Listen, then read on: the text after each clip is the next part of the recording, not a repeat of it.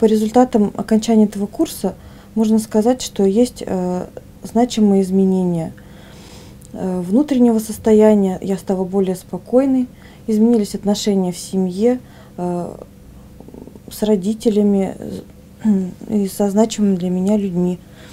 Также с ребенком. Всем рекомендую для тех, кто какие-то тяжелые жизненные ситуации, как, например, с такой ситуацией столкнулась я.